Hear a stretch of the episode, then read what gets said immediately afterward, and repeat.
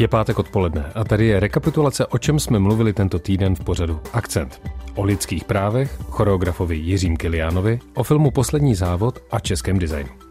Více připomeneme v následujících minutách. Od mikrofonu zdraví Saša Michalidis. Začal festival dokumentárních filmů o lidských právech Jeden svět. Proto jsme si pozvali do studia hlavní dramaturgyni přehlídky Barboru Hudečkovou. Hostem byl také Simon Lereng Wilmont, dánský režisér snímku Dům z třísek, který sleduje osudy dětí v Sirotčinci na východě Ukrajiny. Zajímalo nás, proč Simon upřednostňuje při natáčení svých dokumentů právě dětské hrdiny. You know, for me, childhood, you know, at least when you when you you're growing adolescence and becoming a teenager, I think it's one of the most dramatical times in in most people's lives because this... Myslím si, že toto období, kdy vlastně se stáváte tím, začínáte být teenagerem, je jedno z nejdramatič, nejdramatičtějších v životě většiny lidí, protože se to musíte tolik naučit o životě dospělí, tolik toho musíte pochopit, taky o svých pocitech, v kterých se musíte vyznat, které jsou najednou úplně jiné. Myslím si, že to je důležité tady to ukazovat, aby lidi pochopili, jak vlastně to funguje.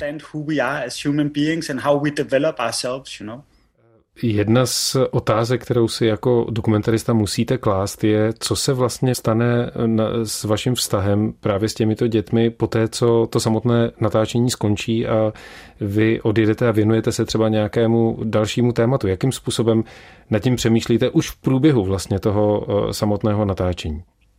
During, obviously, I get super close to... Uh...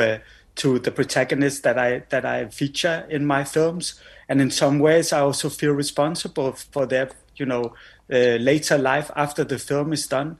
No samozřejmě, my se s nimi během toho natáč- natáčení velmi zblížíme a zajímá nás, co s nimi bude potom. Záleží nám na nich, protože vlastně se staneme takovými, vlastně se staneme přáteli a chceme být dobrými přítel- přáteli těch dětí. Takže například tady v tom případě u filmu Dům z třísek jsme jim sehnali dva dětské psychology, kteří s nimi pracovali už během toho natáčení a potom i po tom natáčení k nim chodí na terapii, takže vlastně už rok a půl víceméně se o ně starají tyto dva dětští psychologové, které jsme jim zajistili.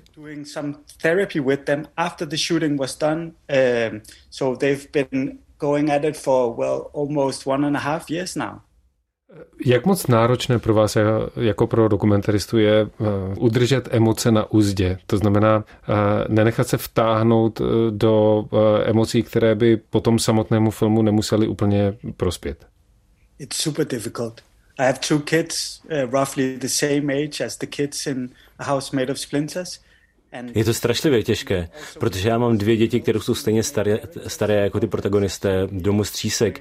A když jsem je natáčel, tak vlastně máte pocit, když jste u takových těch syrových emocionálních scén, tak chcete zahodit kameru a prostě tam být s nimi jako přítel. A zase na druhou stranu si říkáte, že máte k ním zodpovědnost to neudělat a natočit to a ukázat jejich životy světu, protože proto tam vlastně jste a bez toho byste to nemohl udělat. To show their life and to show the truth of their life, because otherwise why am I there also, you know?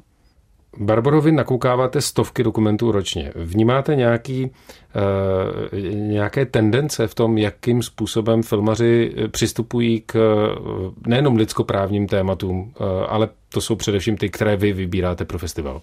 Mm-hmm. Uh, tak já myslím, že pokud můžu soudit, za těch ně- několik let se tuhle práci dělám a kdy uh, i hodně třeba sleduju uh, zahraniční dokumentární festivaly a sleduju to, jaký ty filmy tam jsou vlastně úspěšní, Uh, tak si myslím, že teď uh, takovou jakoby královnou toho dokumentu je observační dokument, který se snaží, uh, nebo ty filmaři se snaží tolik jako nezasahovat do toho děje, aspoň podle toho, co my můžeme uh, jako diváci usoudit, a, ale zároveň jakoby mají uh, nějakou šanci do toho dát nějaký svůj filmařský, umělecký vklad s tím, že to třeba nějak vizuálně zajímavě zpracujou.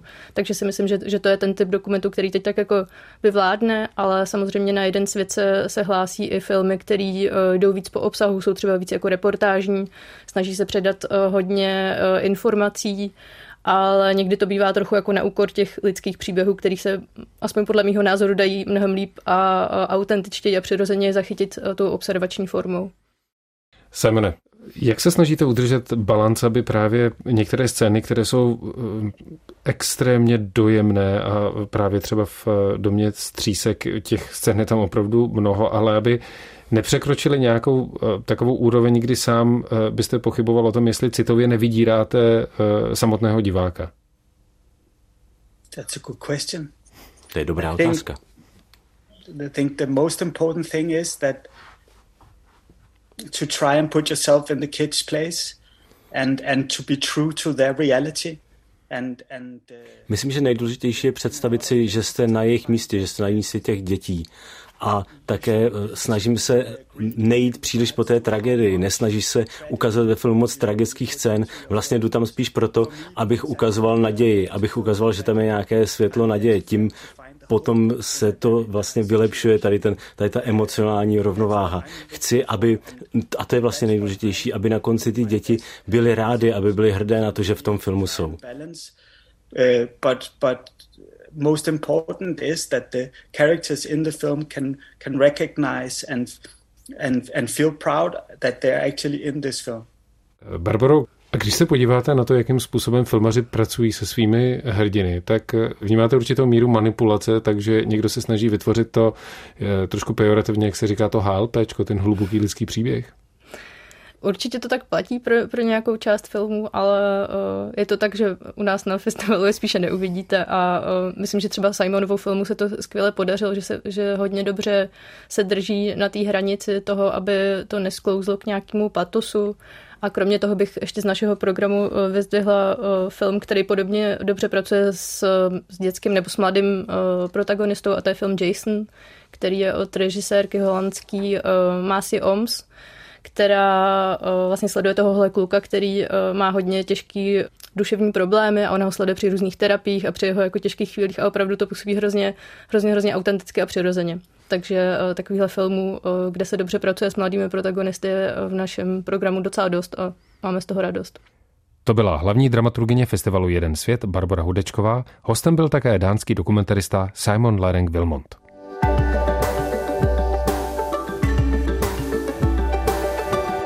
Akcent. Slavný choreograf Jiří Kylián, který emigroval v roce devatenáct set šedesát osm a prosadil se v nizozemském tanečním divadle v Hágu, oslavil tento týden sedmdesátého pátého narozeniny. Jeho tvorbu jsme rozebrali s tanečnicí a jeho žákyní Natašou Novotnou a tanečním teoretikem Romanem Vaškem.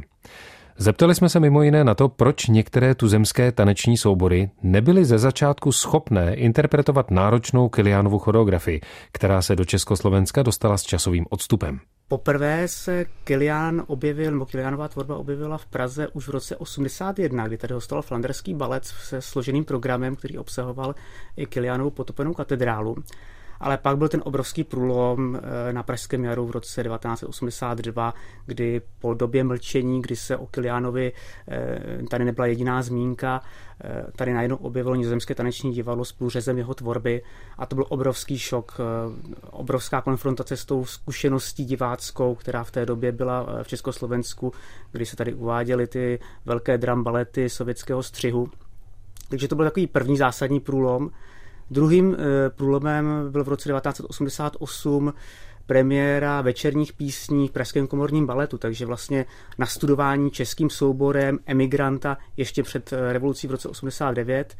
No a poté od devadesátých let se začínali potýkat s Kyliánovými choreografiemi soubory v Praze, nejdříve Národní divadlo a samozřejmě ten střet té zkušenosti, taneční zkušenosti tanečníků v Národním divadle, kteří byli zvyklí na ty velké klasické balety s úplně jiným pohybovým slovníkem, byl znát a ta premiéra vlastně dopadla po té taneční stránce dosti rozpačitě.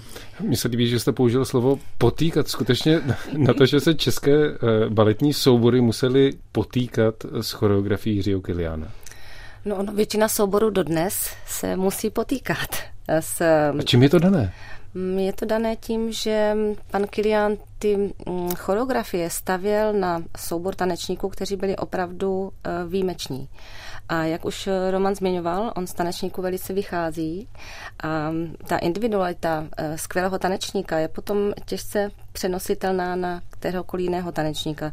Ty věci jsou technicky náročné většinou, plus vlastně ta míra uvolnění, emoce, vyjádření. Je to vlastně spousta rovin, které ten tanečník musí zvládnout a pokud na ně není zvyklý, tak je musí hodně dlouho trénovat.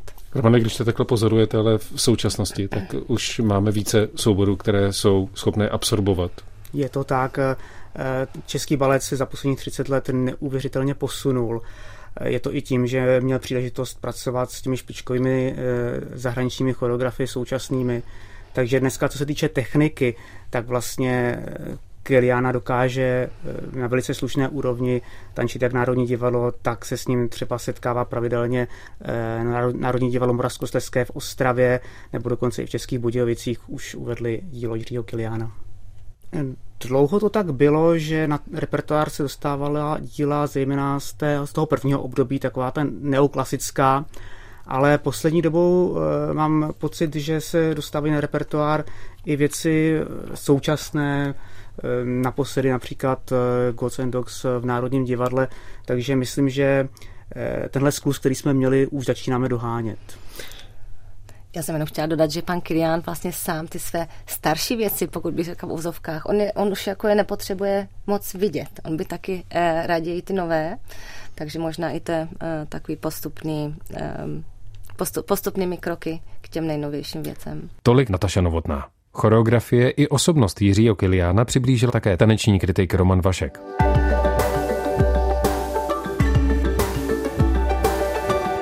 Akcent. Posloucháte výběr z pořadu Akcent v tomto týdnu, kterým vás provází Saša Michalidis. V kinech už je k vidění film Poslední závod o lyžařském klání z roku devatenáct set třináct, při kterém v Krkonoších zahynuli Bohumil Hanč a Václav Vrbata. Vypravěčem příběhu je ale český Němec Emerich Rath, který se marně snažil Hanče zachránit. Zajímá tohle téma a vůbec reflexe česko-německých vztahů mladou generaci? Na to jsme se zeptali historika Matěje Spurného a filmové publicistky Ivy Přivřelové. Já doufám, že je zajímá. Já možná nejsem asi typický příklad, protože o historii se zajímám navíc. Já sama pocházím ze západočeských Sudet a tady naprosto souhlasím s Matějem, co řekl, že opravdu bychom potřebovali vědět o těch, těch, těch ty vztahy něme, německo-české a do dneška, které jsou, jsou ovlivňované opravdu v mnohem delší historii, než jenom to, která začíná v roce třicet osm a Mnichovskou dohodou. A, takže já doufám, ovšem, myslím si, že, že je celkem zajímá, ale že to právě neberou zas tak třeba kontroverzně, jako ty starší generace a právě přesně si myslím, že film jako Krajina ve stínu a, i už jako nějak třeba nepobořují tím, jak, co ukazují o, o nějaké jako čes, českém chování nebo chování Čechů, protože si myslím, že ta nová generace už bere víc tohle jako bez nějakých emocí a nějaké historické zátěže, že by prostě si věděla, že... Je to chování že... lidí. Chování lidí, národů. Přesně, ano, je to chování jednotlivců, což myslím, že i ty nové filmy se snaží prostě potom víc říct, že jde opravdu o chování jednotlivců a že ne a že to není způsobené, pokud je někdo Němec, tak se chová jenom takhle a pokud někdo Čech, tak se chová jenom takhle. A myslím, že také tím, že prostě uh, moje určitě generace zná prostě Němce, takže to už není takové, jako když musím říct, že někteří mý příbuzní prostě Němce nemají jako rádi, ale vlastně žádný, žádné neznají a z toho to všechno vychází, takže opravdu čím kosmopolitnější uh, generace, a která víc cestuje a je vzdělanější, tak si myslím, že to je jediná taková nějaká cesta, jak se tomu nacionalismu vyhnout. Matěj, vnímáte vy jako historik posun ve vztahu vnímání právě kontroverzí, které se týkají vztahu mezi Českem a Německem, nebo Čechy a Němci, že se to posouvá v průběhu dob a desetiletí tak, jak se mění přístup společnosti a nejenom jak se vyměňují generace, ale především jak se mění přístup společnosti k člověku a možná i k národům? Ten posun je zcela zásadní a je to zachyceno vlastně i v různých výzkumech sociologických, kdy takový ten převažující názor třeba, že, že po válce se Němcům dostalo spravedlivé odplaty a že nedošlo k ničemu, co by bylo zavrženíhodné a tak dále. Tenhle ten názor vlastně už dneska sdílí menšina obyvatelstva České republiky. Stejně tak se posunul ten mainstream mediální, to znamená o těch třeba násilnostech na Němcích po válce se běžně mluví i v mainstreamu, jak v rádiu, v televizi, píše se o tom už desetiletí. Řekl bych, že k tomu posunu došlo nejvíc tak na přelomu tisíciletí, o koncem devadesátých let a počátkem nultých let a vlastně pokračuje. Čili souhlasím s tím, že takovéto vyloženě stereotypní a nacionalistické vnímání dvacátého století je spíše menšinové už, pořád existuje, pořád má nějaký vliv, ale je v té mladší generaci a nejmladší generaci spíš menšinové a že větším problémem je vlastně nezájem a neznalost. To už můžu potvrdit i z vlastních zkušeností, když jsme s občanským sdružením Antikomplex před dvaceti lety jezdili po gymnázích, tak už tehdy vlastně to nebylo tak, že by, proti, že by v těch lavicích seděly děti, které všechny by vyprávěly ten český národní příběh se všemi těmi stereotypy, ale spíš tam seděli děti a i studenti teda gymnází, gymnází které vlastně o tom vůbec nic nevěděli a třeba v té třídě byli dva, tři lidi, kteří trošku něco věděli nebo trošku se zajímali. A v tom, to, to je samozřejmě určité riziko, protože každý tvůrce knihy, filmu a tak dál, pokud teda je úspěšný a ta jeho, to jeho dílo, ten jeho vzkaz se dostane třeba k mladé generaci, tak má vlastně strašně odpovědnou a i zneužitelnou roli, protože to jeho vyprávění, když se dostane k uším a k očím těch, kteří o tom nic nevědí, tak ho vlastně mají tendenci, tak říkajíc, spolknout i s navijákem, to znamená převzít úplně. Takže tohle myslím, že je potřeba vědět. Ivo, pojďme si říct takový um, návod pro uh, mladou generaci, ale vlastně nejenom mladou, pro kohokoliv. Chceme se věnovat česko-německým vztahům v minulosti. Jaké filmy ty by si vybrala jako takové portfolio toho, co by člověk měl zhlédnout? Předpokládám, že už jsme se bavili o Aloisi Néblovi, bavili jsme se o Habermanově mlýnu, bavili jsme se o a, a Krajině ve stínu, loňském filmu, a co dalšího? Adelheid? Adelheid určitě. Františka Vláčová. Ano, protože to, myslím, i trochu přístupnější film, vzhledem k tomu, že jde v podstatě o takovou tragickou romanci, která zase se zabývá hlavně dvěma jednotlivci, kteří už jsou unavení z toho všeho a chtějí se trošku těm dějinám vlastně vyhnout, což samozřejmě nejde. A... Což když jsme u jednotlivců, Kočár do Vídně? A Kočár do Vídně, ten velmi působivý, až to vlastně hororový příběh, který opět, op, protože v, vlastně v těch šedesátých letech, kdy se to uvolňovalo, ta válka se začala reflektovat ve filmech po, po světě vůbec jako úplně jinak a mnohem jako kritičtěji, než právě byly ty takové ty stereotypy, kdo byl hodný a kdo byl zlý, začalo se to problematizovat. A tak samozřejmě Kočár do Vídně také jsou ty velmi komorní příběh také v podstatě dvou postav, kde taky se nedá říct, kdo je hodný a kdo je zlý. A no, já si myslím, že... Zánik samoty Berhov možná? Uh, ten možná... Já, já bych měla... Já mám, osobně mám trochu problém s těmi explicitními násilnými hmm. filmy, což teda i ten Habermanův mlýn a jak jsem tady zmínil o té zodpovědnosti, tak kde... Uh, tam je to také trošku vlastně ten příběh upravený oproti skutečnosti pro větší efekt, dá se říct. A což a samozřejmě lidé nedělají, ale bych všem divákům o, po každém filmu, který vidí podle skutečných událostí, doporučila, aby aspoň otevřeli Wikipedii a přečetli si, jak to bylo doopravdy, protože lidé bohužel mají tendenci věřit tomu, že jak to bylo ve filmu, jak to bylo vždycky takhle, to bylo, a což nikdy není pravda. No a pak si myslím, že možná musíme si pomáhat. Je vlastně taky dost takový přístupný divácký film, který se na to dívá trošku také už zase, že ne všichni prostě Němci a Češi se chovají stejně. No ale samozřejmě, kdyby to někoho zajímalo víc, tak je zaj, asi zajímavé vidět z každé dekády nějaký jeden film a přesně třeba ten zmiňovaný nástup Otakara Vávry, který se hodně zmiňuje jako přesně takový te, ten příklad všech těch stereotypů, se kterými se pak žilo až třeba právě do toho uvolnění v těch šedesátých letech. Takže je to pro to srovnání. Matěj, vlastně pro vás je to samé. Vy, když byste se chtěl ještě doučit a nebo případně doporučit v rámci svého studia, tak co byste doporučil z kinematografie? Myslím, že tady bylo řečeno vlastně téměř všechno, co by mě taky napadalo. Tak zajímavé, že Rodáci seriál, z těch filmů, který nikde nepadá. Že by, ano, to by že určitě by se dalo, dalo by se třeba ještě zmínit Ves v Pohraničí, což je poválečný film vlastně, ale to jsou přesně ty filmy, ke kterým je potřeba trošku výklad nebo trochu rozbor, ale to jak, jo, jak jsme tady říkali, to platí téměř o každém filmu, o každé knížce, prostě je potřeba to číst, dívat se na to kriticky a je strašně těžké tohle to nějak zaručit. No a ještě tady nepadl jeden film, který je úplně z jiného ranku, a to je Krakonoš a lyžnici. To je velmi jako, to je dětský film samozřejmě, ale vlastně v něčem podařený, si myslím, a zachycuje právě tu dobu, o které jsme říkali, že téměř žádný film nezachycuje, tak bych, tak bych ho ještě připomenul, tu dobu počátku dvacátého století, na horách počátky vlastně lyžování, je tam trochu i ten česko-německý moment a tak dál, takže takže, takže to je dobrý film na začátek pro nejmladší generaci. Určitě. Česko-německé vztahy v českém a československém filmu jsme rozebrali s publicistkou Ivou Přivřelovou a historikem Matějem Spurným.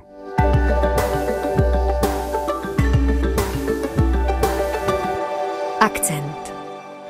V kategorii móda zvítězily na letošních cenách Czech Grand Design tenisky Sneakers od týmu Pár a designérky Elišky Horčíkové. Ve studiu o tom mluvila právě zmíněná designérka spolu s Janem Klosem z týmu Pár. Hostem byla také novinářka a dramaturgyně Rádia Wave Veronika Rupert. Český design je současný, že navazuje na to, co se děje v zahraničí, že se designéři stále uh, intenzivně snaží spolupracovat s českými výrobci. Uh, ne vždycky se to daří, ne vždycky se to daří, ale stále tady ta snaha je. A že jsou i čeští výrobci, kteří to dělají s radostí a kterým se to také daří. Takže myslím si, že ta zpráva je poměrně dobrá. Na to, že za sebou máme uh, covidové těžké doby a na to, co se teď děje, tak vlastně bych řekla, že to, z čeho jsme jako porodci vybírali za ten loňský rok, tak nebyl žádný propad kvality. Co se ale stalo je, že třeba některé značky se méně prezentovaly. To znamená například v kategorii móda, kterou já sleduji, nedělo se tolik přehlídek, ale i v jiných kategoriích, jak právě zmínil Honza, tak vlastně třeba nebyly různé veletrhy. Takže... No ale zase, když byla nějaká přehlídka, tak se odehrávala třeba na ulici. Třeba u nás je na ulici. To tak? Třeba Zuzana Kubíčková, ano. To na Praze sedm, to některé, bylo velké. Některé značky to zvedly a vlastně šly do toho a upozornili na sebe výrazně, ale prostě ten rok, ty dva roky nebyly standardní. Ale nestalo se to, že by český design upadl nějak dolů úrovní. To se zatím nestalo. Uvidíme, jak se to bude vyvíjet dál, jak se bude vyvíjet například prodejnost českého designu a vůbec obecně prodejnost módy, doplňků, bod, věcí, co si kupujeme vlastně tak jako pro potěchu, pro radost, nejenom proto, abychom něco doma zařídili funkčně, ale aby to i nějak vypadalo. Eliško, co vám by nejvíce vlastně pomohlo uh, z hlediska podpory? Když řeknete, že nic, tak stát bude šťastný, ale uh, předpokládám, že něco by pomohlo. Já si myslím, že to je možná otázka spíš uh, na Honzu s Veronikou. Ne, to... uh, z toho důvodu, že já vlastně jsem vázaná na toho, uh, na toho zadavatele. Do té doby, než bych jako vyvíjela vlastní vlastní jako značku, tak... Uh... No ale řekněme, že byste chtěla udělat svoji vlastní značku. A teď jo. byste možná chtěla nějakou, nějakou podporu. Jo, no, mám s tím zkušenost. Kromě toho, že máš vlastní značku. Přesně tak, uh, která teď od covidu trošku spí, ale uh, no rozhodně... Uh, Jestli to je spíš jako, řekněme, ta proexportní uh, podpora, která by měla být ze strany státu, mm. to znamená právě třeba hodně ve spolupráci s Ministerstvem průmyslu a obchodu, nebo naopak uvnitř tady u nás větší propojení s výrobci, aby o tom věděli, nebo naopak větší možnost vlastně si třeba najít ateliér, což je pro mnohé mladé tvůrce vlastně taky základ. Mm. Já si myslím, že obecně, když by tam byla jako finanční podpora, kterou ten kreativec může využít tak, jak potřebuje, tak by to bylo ideální, protože já třeba ze zkušenosti, když jsem hledala výrobu, nebo když jsme zkoušeli oslovat výrobu vlastně teď i, i s Párem, tak ne vždycky je to snadný, že když vlastně člověk by třeba tu výrobu našel, tak to neodpovídá tomu třeba produktu nebo objemu nebo prostě nějakým logistickým záležitostem komplikovanějším. Tak je vlastně daleko lepší, když ten designer jakoby nemá svázaný ruce v tomhle s tom, že ta podpora je na nějakou konkrétní věc, ale vlastně může se třeba rozhodnout, protože osloví někoho, kdo ho podpoří prostě ze stránky toho biznesu. To znamená nebo, důvěra. Nebo ten, prostě vložit důvěru to tak, do toho, do toho mladého tak. tvůrce. Protože já si hlavně myslím, že i vlastně ten rozvoj um, jako značek se pořád mění. Jakože kdyby se na ministerstvu prostě udělal nějaký program, který bude na další čtyři roky, tak prostě během těch čtyřech let už bude jako starý, protože jako lidi prodávají, nakupují jiným způsobem. Jsou prostě různé možnosti, které člověk jako objevuje za chodu, kdy už ta značka jako funguje, a myslím si, že ta flexibilita je důležitá a ta důvěra určitě. Tak a teďka už ale opravdu jenom jednou větou. Veroniko? Mně by přišlo skvělý, kdyby bylo pro český výrobce a firmy výhodné díky nějaké podpoře státní spolupracovat s mladou generací návrhářů, že by to všem prospělo. Ano, Honzo. Můžu ještě rychle. Já jenom, my v Páru vlastně to často se o tom bavíme a vlastně já úplně nevím, nebo nechci rozbírat to, jak stát by finančně nebo jakkoliv jinak měl podporovat design, ale to vůbec jako změnit jako pohled veřejnosti, potažmo i státu na ten design jako takovej, že pořád je to poměrně z velké části prezentovaný jako něco, za co si člověk má připlatit, je to hezký, je to navíc, ale to je úplně špatně a je to vlastně je elementární věc, která by měla být jasně daná, měla by fungovat, měla by prostě být součástí těch věcí a tak by se k tomu mělo jako přistupovat a vlastně jde o nějakou funkčnost, která jako u těch jako musí tam být a není to nějaký luxus, je to něco jako co je potřeba vlastně. Takže to nám přijde důležitý. Českému designu jsme se věnovali společně s mladou tvůrkyní Evou Horčíkovou a zástupcem týmu Pár Janem Klosem. A hostem byla také novinářka a dramaturgyně Rádia Wave Veronika Rupert. To byl výběr z Akcentu z tohoto týdne. Dobrý poslech u dalších pořadů na Vltavě vám přeje Saša Michalidis. To byl Akcent. Další díly můžete poslouchat na webu Českého rozhlasu Vltava, v aplikaci Můj rozhlas a na dalších podcastových platformách.